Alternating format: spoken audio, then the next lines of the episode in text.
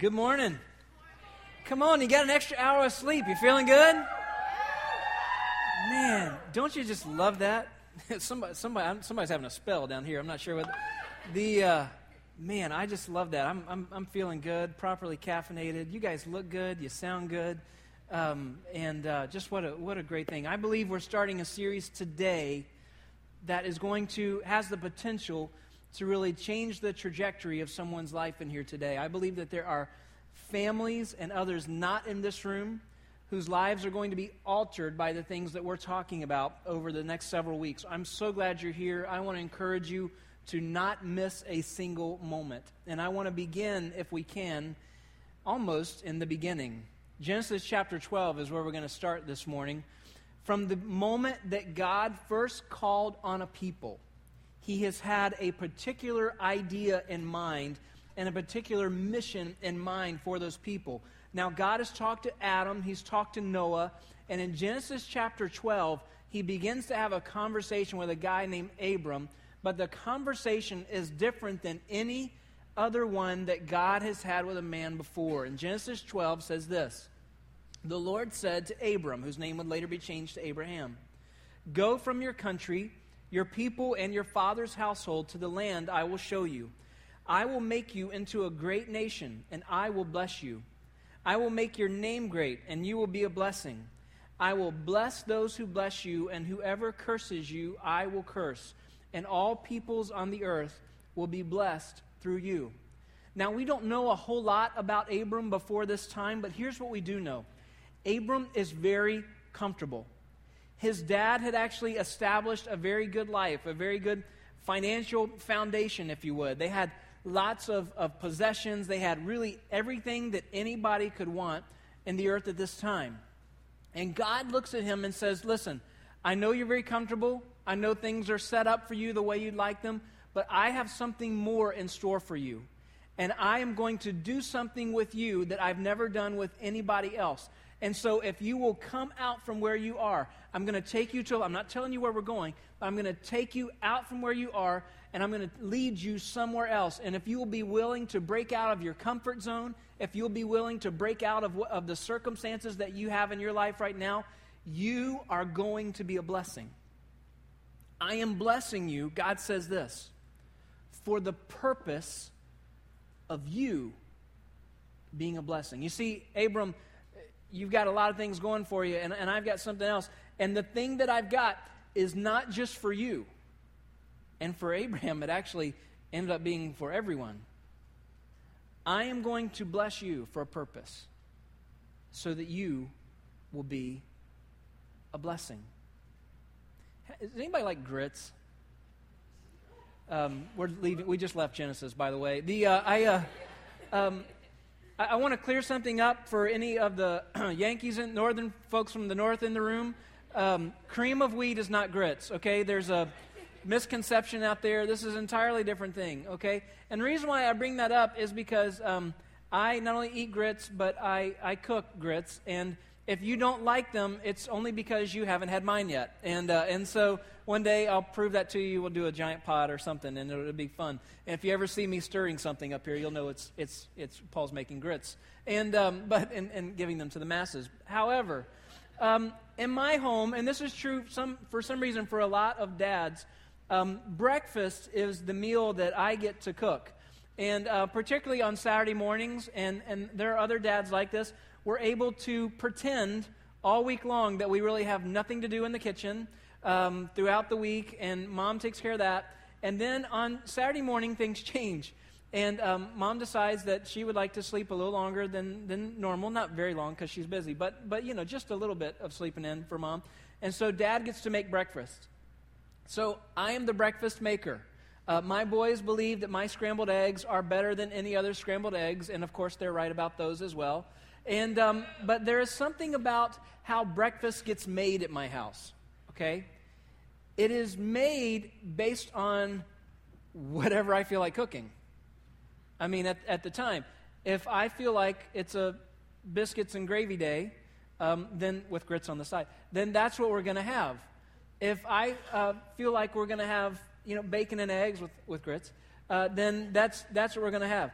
If I decide to cook pancakes, there's no grits involved, sorry. The, uh, if I decide to cook pancakes, then that's what we're going to have. It's based on what God has put in me. And because God gives me the desire to wake up on a Saturday morning, the purpose, if you will, and to make breakfast, because He has placed that in me, then whatever I make, I share. Imagine a world where dads wake up and cook very elaborate breakfast for a party of one. That just doesn't happen. But rather, God has put something unique in me.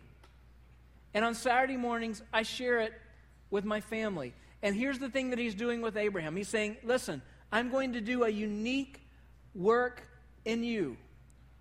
There's going to be something done with you that's never been done with anybody else. And because of this, I want you to share it. Fast forward about 2,600 years, if you would, to Matthew chapter 28. Jesus says this in a passage that's referred to as the Great Commission. He says, Then Jesus came to them and said, All authority in heaven and on earth has been given to me. Now, that's a big statement, but Jesus has just died and is risen from the dead. And now he is speaking to around 500 followers. And because of his death and resurrection, he can now say, beyond a shadow of a doubt, all authority has, on heaven and earth has been given to me. Therefore, Go and make disciples of all nations, baptizing them in the name of the Father and of the Son and of the Holy Spirit, and teaching them to obey everything I have commanded you. And surely I am with you always, even to the end of the age. Now, I want you, as you think about this passage, whenever you hear it, whenever you read it, whenever you think about it, I want you to think about the words a little bit differently. Because in the Greek, it is the word go has a particular tense to it, and it carries with it a much larger meaning. It would be this as you go. Now, are we to go into all the world? Are we to be missionaries? For some, that's the case, yes. But the scriptures actually say, Jesus is actually saying, as you go, make disciples. As you parent your kids, make disciples. As you speak to your neighbor on your street, make disciples. As you are at work, make disciples. As you are at home with your spouse, make disciples. As you go, when you're in Walmart, when you're in Waffle House, when you're in Moe's, wherever you go, as you go, don't just feed the moment, make disciples as you go. You see, Jesus was on a mission to fulfill God's reconciliation plan with all of mankind. Reconciliation is a big word, but it means two things. Basically, it means ending a conflict, and it is the renewal of a friendly relationship. You see, Jesus' death and resurrection ended a conflict between God and man, and the conflict was between two who were once friends. Who were once in relationship in the Garden of Eden, used to be able to walk together, to spend time together, but sin pulled them apart and Jesus' death and resurrection has restored that. And it is our responsibility to proclaim that so that everyone on the planet knows the work has been done. Your relationship with God has been restored if you will only accept it and believe. And Jesus went around and practiced what he preached. He backed up his words with amazing acts of, of love and compassion to those who were blind or oppressed. He reached out to the poor. He rescued those who were trapped in sin. And and he trained others how to do it. He would train his disciples. He would take these three guys, Peter, James, and John, who he believed to be in their teens or late teens at the time, and he would, he would spend extra time with them. And then he would send them out on missions to let them put into practice what he had just taught them. Those three were a part of, maybe we would call it a journey group, a journey group of 12 and they would spend time together. They would spend time in the Word. They would spend time encouraging one another. And Jesus would not just lead them and fill them up with head knowledge, but he would say, okay, we've talked about some things, we've learned some things, so let's go put them into practice. And he would send them out on, on little mission trips around the Sea of Galilee. They would go back. For some of them, they were going back to their own communities, they were going back to their own neighborhoods, but they were going. And then in Luke chapter 10, the Bible tells us that there was another group that Jesus would send out. It was a group of 72. It seems like there were dozens and dozens, perhaps hundreds of people following Jesus from town to town. And in Luke chapter 10, Jesus moves past the three and the 12, and he goes to these 72. And he says, Listen, let's gather together. We've been doing some things. You've been hearing me teach.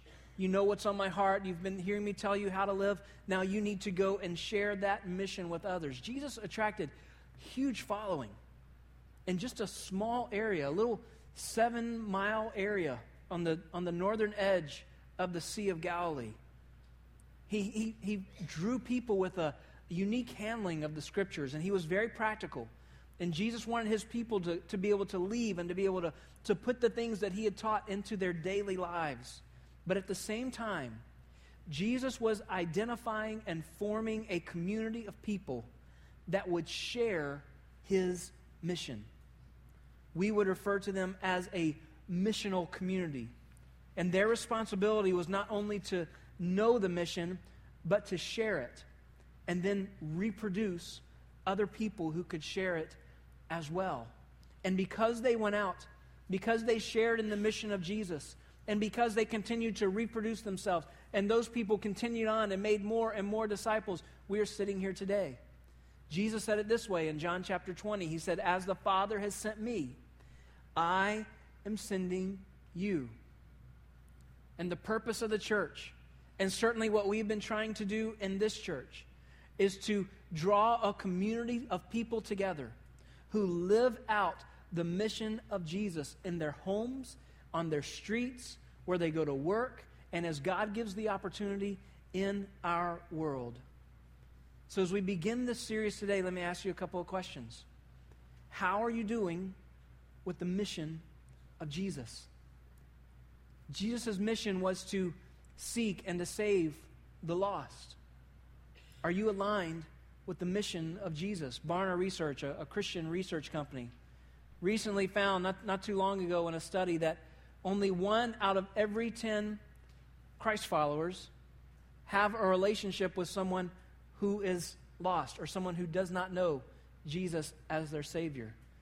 You can't seek and save the lost if you're not out among them, sharing the mission with them. But other than that, in our personal lives, dads, are you leading your family to participate, to participate in some way in the mission of Jesus? How about when you go to work? Do your coworkers know that you have put your faith and trust in something that you are so passionate about that you cannot help but share it?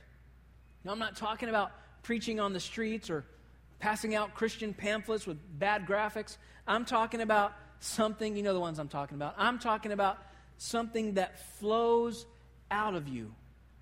You see, the mission of Jesus was to seek and save the lost, but the method was to love God and love people. The Apostle Paul says in Romans chapter 2, don't you understand that it's the kindness of God that leads people to repentance? So here's the question Is the love and kindness of, kindness of God flowing out of you in a way that draws people to Jesus Christ? And if not, why? What prevents us from living out the mission of Jesus? Well, over the next several weeks, we want to talk about those things that have the potential to prevent us from living the life that Jesus has in store, that He has designed in advance for every single one of us. And so we're going to talk about walls. Now, what do we mean by walls? Well, we have personal walls, we have things that we've created in our own lives over time, habits perhaps that are holding us back. We have uh, family walls, uh, family related walls. It's, those are those walls where you think, Dear God, this is not my fault. I was born into these people. Uh, I am so, there's nothing I can do about it. Um, they, are, they are holding me back. Some of us have, we would say, socioeconomic walls. There are certainly still in our communities, there are racial walls geographic walls, religious walls, and as followers of Jesus over the last 2,000 years, we are typically the ones who create the walls, aren't we? As followers of Jesus inside the church, who typically create the walls that prevent us from getting outside the church. People who don't follow Jesus, they, they don't understand the walls, they don't get the walls. Some they know about, some they don't. But what do walls do in general? Well, in, in a positive way, sometimes uh, walls protect, they, they, they can keep us safe. However, what we're talking about are, are walls that can divide, or even walls that just help us create our own individual space. They keep the outside from getting in, but oftentimes they prevent us from getting out. Walls can also create comfort and cause us to want to isolate ourselves. Listen, walls are all around us. I love looking at very creatively done retaining walls that, that are maybe around a home around some, some piece of architecture, what, whatever it is. There are stone walls, there are, there are brick walls, there are, there are wallpapered walls. Listen, if you put wallpaper on something, you better be serious about it because that stuff's not coming down without surgery. You know what I'm talking about. Listen, there are, there are walls that we paint. There are, I mean, HGTV is practically a whole channel about what to do with the walls in your home. We build up walls, walls that are not visible to the eye, but they're things that we know we have going on inside of us.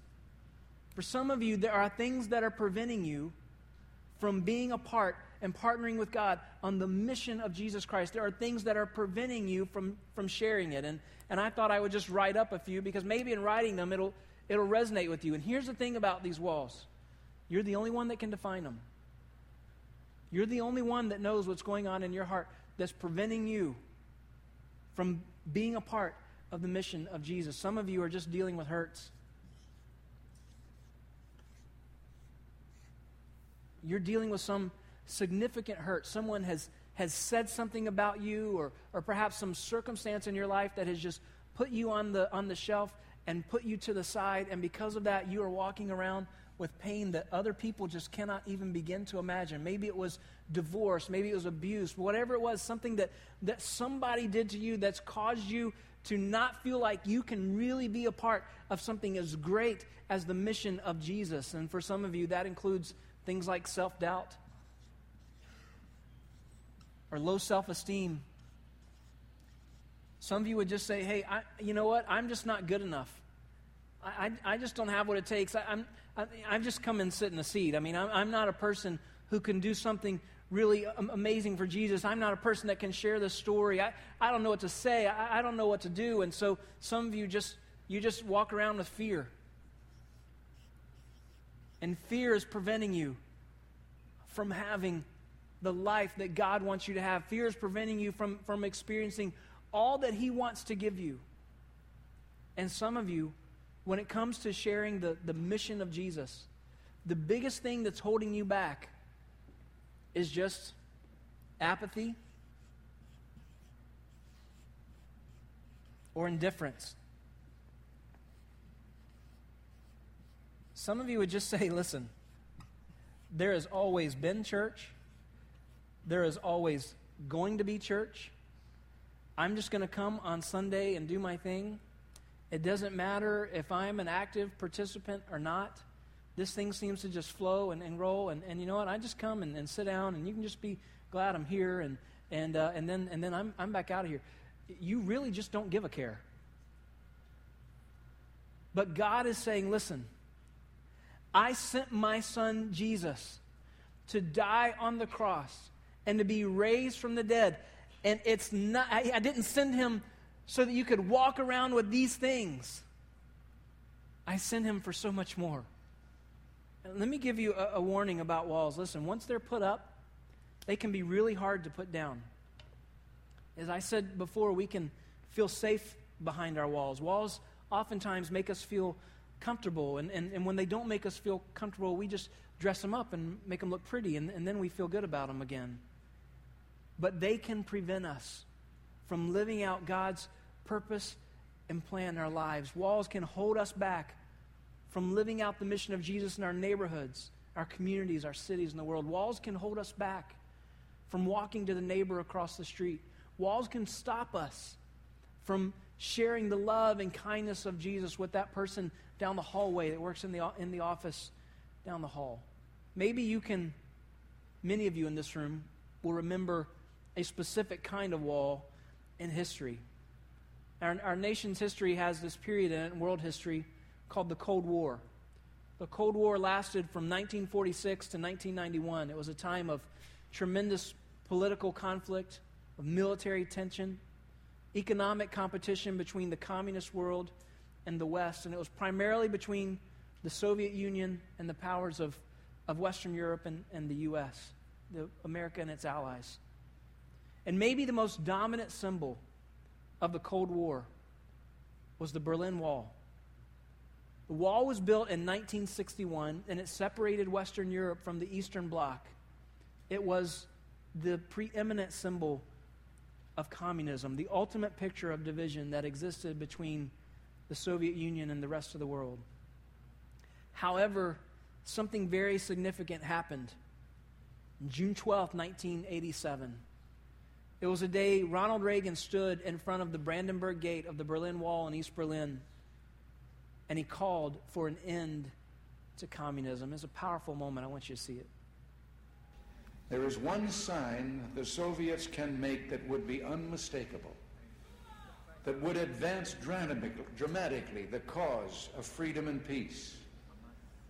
General Secretary Gorbachev, if you seek peace, if you seek prosperity for the Soviet Union and Eastern Europe, if you seek liberalization, come here to this gate. Mr. Gorbachev, open this gate.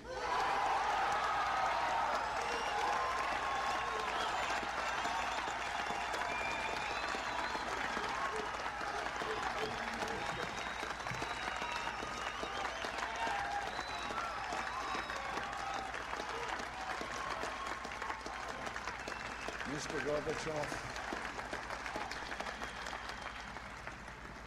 Mr. Gorbachev, tear down this wall.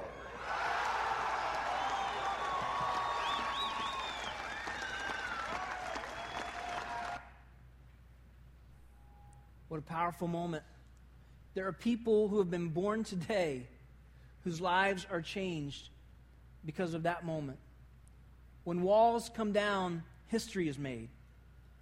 When walls come down, people are set free. When walls come down, families are changed, and it can spill out into whole communities. Listen, when walls come down, there is fresh vision, there's fresh energy, there's new ideas, there's, there's things you cannot even fathom in your current state. Are there any walls that are preventing you from having the marriage that you've always dreamed of having, the marriage that you, you thought you'd have at the beginning? And some of you right now, there, there are walls around your marriage, there are walls in your relationships, and you're thinking, we will never have what we originally wanted. We have gone too far. Listen, I'm here to tell you that when you bring down the walls, things become possible that are not possible today with those walls up. I think about the dads in this room. Dads, is there anything preventing you from being the dad you've always wanted to be? Moms, is there anything preventing you from being the mom you've always wanted to be? For dads, a lot of times I hear things that, that make it too easy to cop out. Like, well, my dad wasn't that engaged. He was at work all the time, you know. I don't I, I turned out okay. I don't have to be this superhero father. But listen, you've got something in your heart. If you're a follower of Jesus where God is continuing to push you, saying, listen, your kids deserve your very best. Not only that, your kids deserve my very best, and I have put you in a position to give it to them. Is there a wall of financial debt that is preventing you from using your, your God given resources to achieve goals and, and also be able to bless others? Is there something that just knocks you back every time you feel like you're about to turn the corner. Maybe it's one of these things. Maybe it's a fear that creeps up or self-doubt or a, or a previous hurt, something in your past that you just that just keeps you on the shelf and you don't even realize it, but you've placed that up as a wall and it's absolutely got you hemmed in. If you're going to live out the mission of Jesus in your life, you're going to have to tear down some walls. So the question that only you can answer is this What are your walls? What are your walls? When walls fall, they can be messy when they hit the ground. When walls fall down, we, there may be a sense of vulnerability. You may even initially feel insecure. We're not quite as comfortable without our walls. But listen, Jesus came to tear down walls. He went against the religious mindset of the day. He talked to strangers. He ate with sinners and on and, and went out of his way to love the unloved. He lived a life truly without walls, and that's what he wants for you as well. Several years ago, Jon Foreman, the lead singer from Switchfoot, he wrote a song called Meant to Live. It was based on a poem by T.S. Eliot called The Hollow Men. And the idea of this poem is that men begin with, with grand dreams, with, with grand designs, but over time, things happen in this life that begin to, to peck away. Things begin to come at them time after time. And for us as Christ followers, we know the sin comes at us self doubt, hurt, pain. And over time, men that once had grand dreams, people that once had a grand design, big vision, big plans, they feel absolutely hollowed out.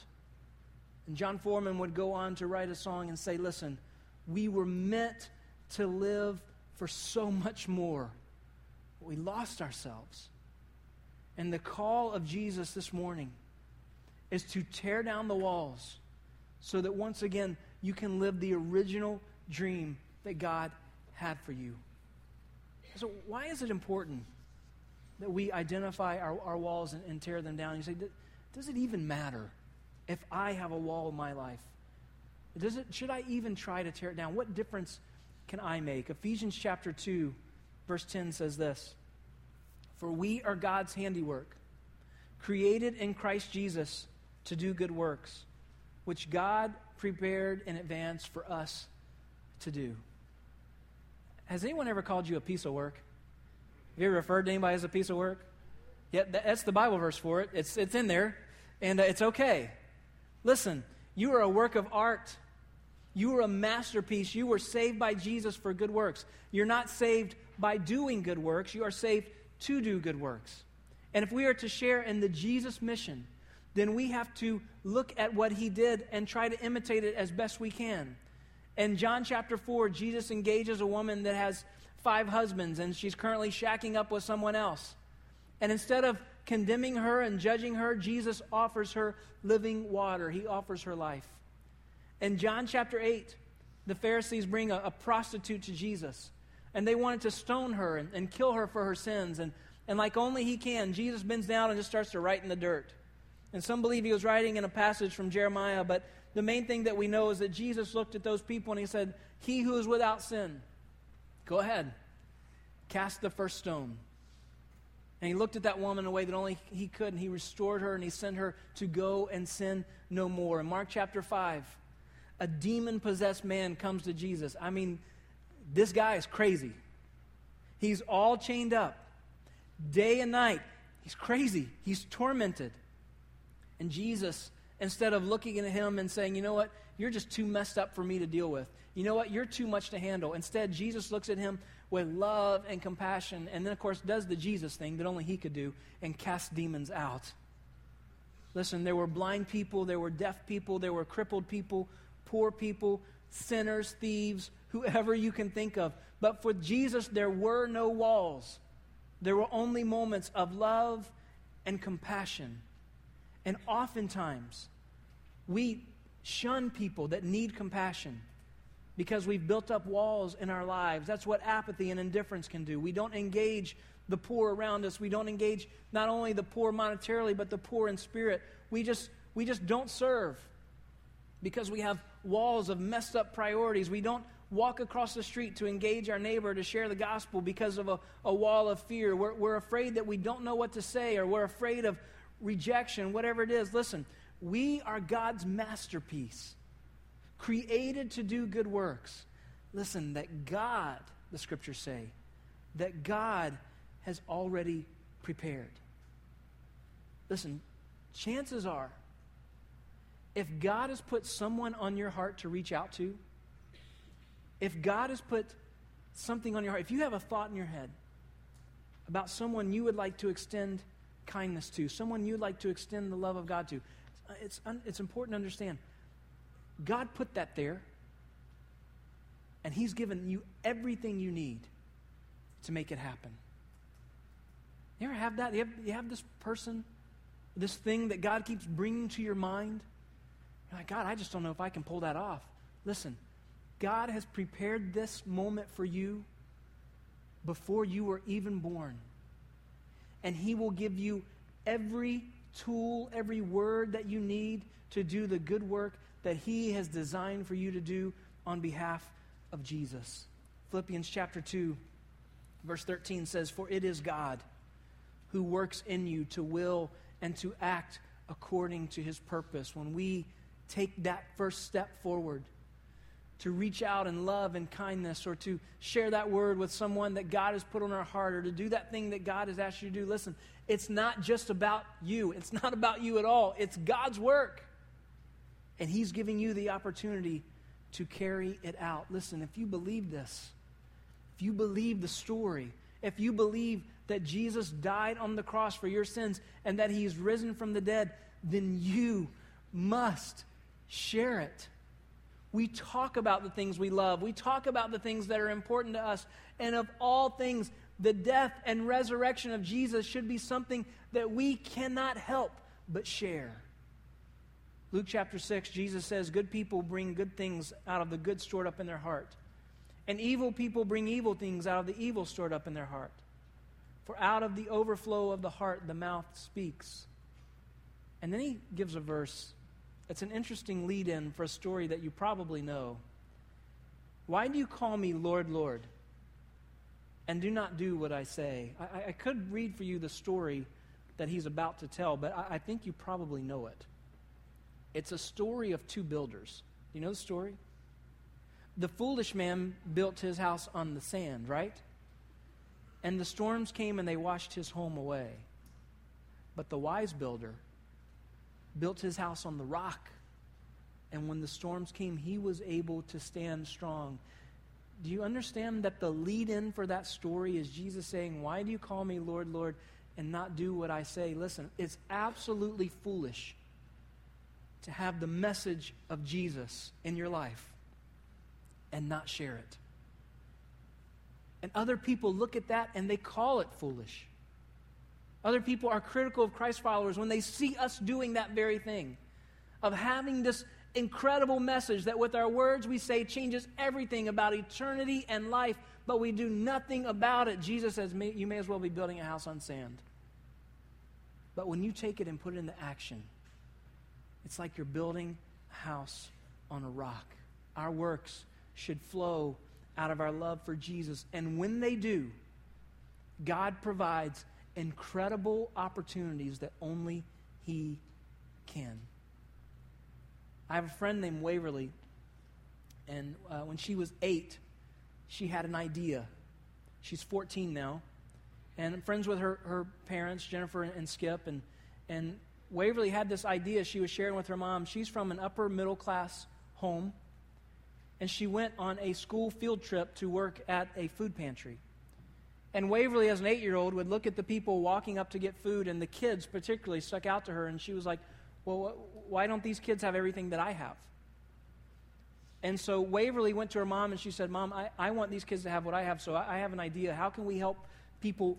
I want to help people buy things for these kids. And again, upper middle class home, so what do kids need, Waverly? Well, she started going down the list. Well, they need Abercrombie jeans, they need this electronic thing, this. Ele- She's eight at the time, okay? Like I said, upper middle class home, really, you know, has, has a great foundation laid for her life. And so her mom went, okay, we'll do that. They made a website, they put a duffel bag together. And if you wanted to sponsor a child with Waverly, one of Waverly's duffel bags, it would cost you about $500. And so some time went by, and, and I called uh, the Gilcrease family, and I, I said to Waverly, um, Wave, I'd, I'd love to do one of your duffel bags, but I can't afford it. And, um, and so, how about a backpack for people like me? Um, can we do? Can we sponsor kids with a backpack program and, and give kids back to school supplies whose families maybe are trying to figure out how they're going to do that and, and buy groceries and all those? Things? Yep, great. And then Waverly says, "Well, we can only do it if we throw a party." Okay, sure. So instead of just having people come to the church and get backpacks, we threw a party. We basically put on a carnival and said, Come get your backpacks. And we registered people in advance. And the first time, I think we had four or 500 people come. So that was in July. In August, Waverly comes to me and she says, All right, um, Pastor Paul, I want to do a Christmas party for all the kids we just gave backpacks for. Okay, fine. That's we'll do it. Christmas party. Same. I like that it's the same families. We can encourage them to come back and let them know we just don't want to serve them and have them walk away. We want to build a relationship with them. So, so this is great. So we'll have a Christmas party. Well, at the same time, in, in Paulding County, and I've been on staff at our East Campus for, for quite a while, and, and so some community leaders came to me and, and they said, listen, the state has just cut back on Christmas funds, and we were wondering if you guys would help us do Christmas. We don't need you to do the whole thing, but we need you to do, I, I don't know, maybe 1,500 kids. And um, I said, really? Um, well, how does Christmas work right now? Well, they said, well, people register, and then at the appointed times, and then on the appointed day, they go to the sheriff's office, uh, to the drive through window where people normally pay their tickets, I guess. They call their name in, we check their name off, we hand them a black bag out of the drive through window, and say, Merry Christmas. Well, ho, ho, ho, that's great. I said, okay, I want three things. I said, I want to be able to host it, I want to be able to feed them, and I want to be able to share the gospel. And so that very next December, community leaders allowed us to register people from the community to come to our building to get toys and food. And Waverly had one other idea. She said, Pastor Paul, these kids don't ever get to shop. I said, okay. She said, so we're going to have a store that kids can go into and pick out a gift for free for mom or dad, or for primarily for mom or dad or their guardian, but maybe some, some brothers and sisters too. I said, okay. First time we did this event, Brian came, Pastor Brian came onto the campus, and he was so concerned about how many people were in, in the second floor of the East Campus that he called our builder and our engineer and wanted them to make sure that we could handle the weight load. And then the fire marshal showed up, and I said, Bro, I don't know what you want me to do. Merry Christmas. I mean, I, I can't ask people to leave. It was cold. I, we, can't, we can't have people stand outside. And we just all kind of sat around, and I'm praying with the fire marshal and with Brian and with other people, going, Please, Lord, don't let the building fall apart. It's pretty new at this point, you know. And we did Christmas. And we had nearly 3,000 people show up. Kids bring, we bring their families. And because of Waverly's idea, we threw a party. Last year, we had around 8,000 show up. Because over the course of time, the government's continued to cut funds, and the community basically came to me last year and said, Listen, we can't do anything at all, but we're willing to give you all of the kids. And so, kids from, it's very nice kids came from Douglas, Paulding, Cobb, and so this year we're bringing it to Bartow. Um, yeah. Listen, we're, we're three campuses, but we're one church, and I want this campus to own the poor and oppressed of Bartow County. We should own the lostness of this community. That's what being a part of the mission of Jesus is all about. And can I tell you something? I have a little back of house access to hopeforchristmas.com. Um, the guest numbers are going to fill up at this campus first. We have determined a pretty decent number of how many we believe we can host at the Hope for Christmas party that this campus is having. It's going to fill up here first. We just need you to volunteer. And we're going to welcome the community we're going to welcome those that believe they don't belong anywhere else because of the circumstances that life has dealt them. And hopefully, God is going to allow some relationships to happen. So, at the end of the day, not that kids get Christmas, but at the end of the day, they accept the message of Jesus Christ and their lives are changed forever. Their eternity is changed. Listen, God will go before you, He's already done the prep work. He's already opening doors and creating opportunities. What He's asking us to do is tear down our walls. He said, My son didn't die so that you can just carry this around, or this, or any of it.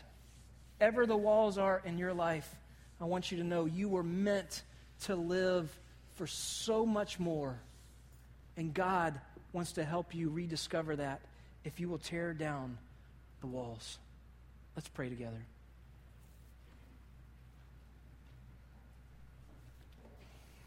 I want to just ask right now in your seat, you can bow your head and close your eyes. I can't answer this question for you. I, I don't know what the walls are. But if there's an ache inside of you, that you believe you were created for more than what your life looks like right now. If there's a person that God keeps bringing to your mind, if there's a something that God wants you to take action on, He keeps bringing it to you, and it just maybe you just don't have the courage or whatever whatever the walls are. I want you to ask God right now, God, help me identify the wall, and then God, help me to tear it down with Your help. Whatever it is, you were meant for so much more. I pray that the Holy Spirit of God would set people free today. Heavenly Father, would you tear down the walls that have been built? God, it may, it may cause us to get a little uncomfortable. It may be a little bit messy, but I believe it can be absolutely beautiful. Because, God, I believe you created us for so much more than what we're doing on a typical day to day. God, help us to understand what it looks like to be a part of the mission and message of Jesus every single day. There are lives at stake. God, help us to know how to fulfill your mission. Empower us to do it. In Jesus' name, amen.